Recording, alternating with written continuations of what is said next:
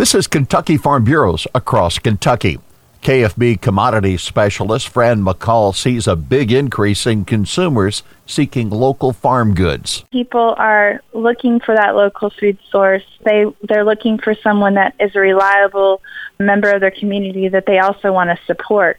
Just like we're supporting our first responders and our nurses and doctors, I'm seeing a big increase with our local folks wanting to support their local farmer. Agriculture's designation as an essential business has helped satisfy that consumer demand. Agriculture has been exempt since the beginning, and so our farm markets have been open since the beginning of the pandemic. McCall says the Kentucky Farm Bureau app can help you find certified markets. So you can get directions directly from the app to a market near you, or if you want to search by a market name or search by your city or you know whatever is closest to you, you can do that right from the app. This is Across Kentucky.